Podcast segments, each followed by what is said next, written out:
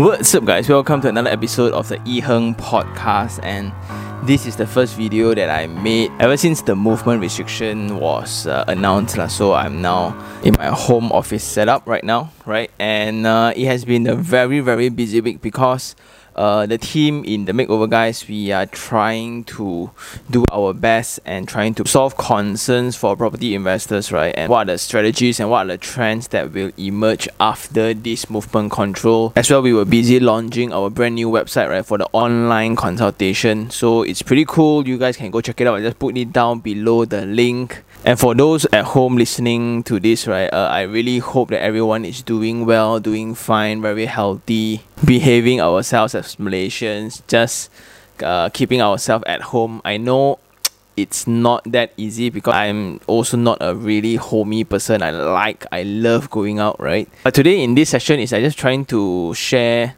some observation that I got and I thought of when this situation happened lah. So there's a few things I want to touch about. Number one is uh home. So the way we define home and the way we look at home now, it's so different now. Because when you are forced to be in the house for 14 days straight, right, a lot of things matters. Things such as facilities, uh, landscape, security, and views, right? When you open the door, when you open your balcony facing outside, right, what are the views that you get? Because you're going to see it for 14 straight days. Because for most youngsters, right, a lot of people like, yeah, chin chai la, I buy this house, right, it's only for a place to sleep, but nothing much. So it's quite common, right, where a lot of youngsters, they got a house, they merely just put a mattress in the bedroom and that's about it because they don't cook. So they don't even have a kitchen. And for this period i think it's pretty challenging for them for three meals or grab food lah. Also, density now matters so much. And the difference between a 300 unit condo and a 3000 unit apartment, right? now becomes a lot of difference because like social distancing in one floor layout how many units are there in the same level and things like that so all those matter privacy matters now and when everyone is at home right so then when you live in landed and you live in high rise right the gap is even larger because now since everybody is at home you can hear the floor trap of the water from your bathroom right? Keep flowing and flowing and flowing because everybody's at home. Everybody is constantly using the toilet flushing and flushing. So for those that stays below units below right will constantly be affected with water flushing sounds all the time. And you have people above you dong dong dong dong dong. Maybe they are trying to work out at home. Whereas in a landed property now? A car porch or a semi right, that side land, side garden becomes so luxurious. And for living now, right, a 400 square feet apartment in the city, right, next to KLCC versus a 1,600 square feet terrace house in the suburbs, right, then becomes very, very interesting debate because now being close to the CBD has no use at all right? There's no use being in the CBD right now. Got train, no point. You got shopping center, no point. So in this sense, do, would you rather choose to be close to a commercial area such as like SS15 in Subang or Damansara Utama or Uptown in Damansara, right? Or SS2 in PJ. So would you like to stay close to commercial areas now or would you like to stay above a mall? And that becomes a very interesting topic and we will discuss that on a separate episode. And what I like is this clearly illustrates right the difference of consideration when you are actually looking for a house to stay in or you're looking for a property to invest in. It's a very, very different mindset. And I think in this scenario, right, when you really live into a space, suddenly the fan location, the aircon location, the bed size, the corridor next to the bed, the toilet basin size, all start to matter. Next, I want to talk about trends. So, like after this, right, because everybody now is kind of like forced to be working from home. And then will this uh, cause an emergence of uh, home offices. Because like since everybody find it very effective to be teleconferencing because like for us in the makeover guys right every morning we will have teleconferencing with all the team members and constantly we have meetings and meetings and meetings. And then now comes the question is uh, will companies start adapting this module because like after this hit right i think the economy will actually suffer a little bit a lot of smaller businesses will suffer and they may need to downsize their offices or downsize their company and things like that so they may want to cut down or they want to put people on contract right so working from home might be another trend when space becomes very expensive in the CBD area. Following that as well, right? Uh, do you need to be in the CBD anymore? Because you can actually work from home. So for those offices, those overpriced, super high offices in the town center, right? What's the point of being there? Because if we are not traveling to the city center every day, right, you are very surprised with the amount of time that you actually have. Like we Malaysians basically spend around non normal wage earner spends around three hours in the traffic, and I think that's an understatement. So that not including lunchtime and dinner time as well. So the amount of time that we spend on the road is really, really a lot. Cash is king. My investor uh, mentors or my older folks, right, always tell me this, right? Don't overgear. Like I used to be that person, right? Ah, yeah, economy won't suddenly crash on my so easy to crash, man. But suddenly, if you look into this scenario, right, no one foresee it, and uh, a lot of businesses are actually affected by it. And this clearly illustrates the risk appetite that I always mention. So, what is your risk appetite? Are you the person that overgears all the time, and when suddenly one of you meaning i mean if you're a couple or one of you lose your job can you afford it? So like suddenly you will see a lot of uh, auction properties i think two three to four months from today because a lot of like corporates a lot of business owners cannot make it ready. Because most of them like live from month to month cash flow to cash so when suddenly you take away one month or half a month of business right suddenly they cannot cope who has the cash to actually sustain. So for youngsters right we tend to think that yeah why is so difficult in getting a job right? So a lot of times that we assume we really assume that every day is and every year is going to be better and better and better, right? So my salary from 5k, then 6k, then 7k, then 8k, then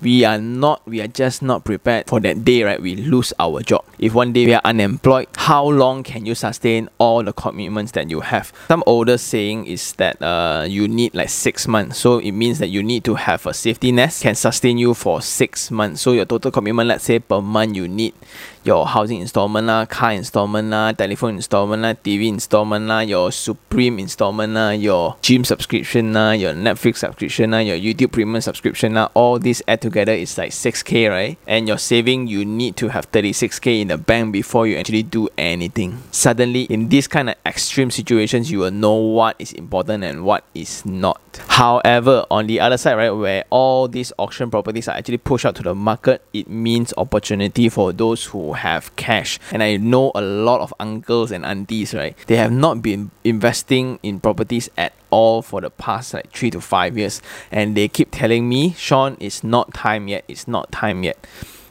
To me, I just ignore them. But now, suddenly they are calling me up, asking me, hey, what do you think of this? What do you think of that? And I'm like, and I'm just very very surprised with the amount of wisdom. And these are the group that has went through the 97 crisis and the 2008 punya crisis. And now they are fully fully prepared. So it's really up to you if you're a conventional investor meaning you are a more conservative person or you're more there gaga you chong type of the investor. So it, in this situation you can really see the extremes lah. that's why I, I think I mentioned in an episode before also that uh, I'm very comfortable in investing the middle range properties, meaning like the three to five hundred, maybe six hundred thousand properties, right? Because for those who are living in a million million now, when they look at their investment and based on the joint income of both husband and wife to actually purchase the property, suddenly if if one side of them actually lose the job, they can no longer sustain the house. Maybe one seven thousand, one five thousand, right? And the house they actually go for is a million ringgit. So a million ringgit requires around five thousand in installment, right? Then suddenly when one party actually lose the job, habis. And in three months' time only, three months' time, your property will be auctioned. But of course now the bank uh, please for those who are affected right please do check the banks where you can defer your payment or not if you're really affected by the virus lah. so maybe you are forced to take leave uh, or you're forced to resign uh, or your contract got terminated and you lose your job uh. so you need proof when you're applying for all this relief from the banks adding to that right so now uh, the prime minister also just announced that you can withdraw money out of your EPF and for a lot of people the extra 500 can be a lot some can be a little bit but for those who have purchased a property within like two years lah, so if you still have your SPA, right, you can go and withdraw from your account two of EPF. If you recently just purchased a property that is 350,000, you can withdraw up to 35,000 from account two or everything inside it. Uh. So not asking you to continue spending it. It's just an information for you just in case you really need more cash to sustain the family. La. On the other side, with the current interest rate that is so low right now, if you really know which property that is a really good buy and you can really leverage on the rates and other people's money right now, this is also a golden opportunity that's coming on really really soon uh, but i would suggest to wait around one two months for the real effect to happen. Because in this situation again i really like where it can really show the characteristic of real estate versus share market. For those who invested in share market and especially for those who invested in us share la, i am just devastated because they just plunge so badly and it's happened just like that. And there's nothing much you can do unless you react immediately lah, but how many of us can actually react immediately? And that is the main reason why I actually no longer invest in stock market because of this character. Like you earn money fast you have very high flexibility on cashing out fluidity right of your money. But suddenly when things like this happen pop habis. But for real estate rental still goes on. Uh, the property price won't immediately like from one million to seven hundred thousand. It wouldn't happen. It will take around to six to nine months. So it's a very delayed kind of effect, and you can actually do things to prepare for it. For those who overgear themselves with the money they don't have, right? They just buy and buy and hoping that the cashback will help them. Now I am very worried and very concerned of you guys lah. So in this period of time as well, since I have some time in the night time because got basically got nothing to do but editing videos. I'll be catching up with all the backlogs of the questions that you guys sent me. Normally, I will be busy as hell to actually answer them, but now maybe I'll just do a video every day, maybe two videos a day just to help you guys go through this together, keep you guys entertained for like uh, 17 minutes lah. and I think that's all. So in conclusion, right, so the way we look at homes are now very, very different. For own stay now, your consideration should be very, very different in comparison to an investment unit. So investment, you just look at location, connectivity and titi data, right? But for a home, suddenly all these specs suddenly becomes very, very important facilities becomes very important, security and etc. Wi-Fi, internet connection. Does this does this building allows fiber connections, right? All this becomes super super important, and that leads to the trend of maybe home office coming back in and people moving away from the city, right? Do people want to stay in the city anymore? No point because I can work from home. And what's going to happen to the suburb house pricing and the city center pricing? right? It's going to be a very interesting thing to observe. I also learn and have more respect for those adults, right, or those elders that has went through two or one uh, economic crisis, right? I really, really respect, right, the discipline that they have. Normally, they don't spend money on any dumb shit at all.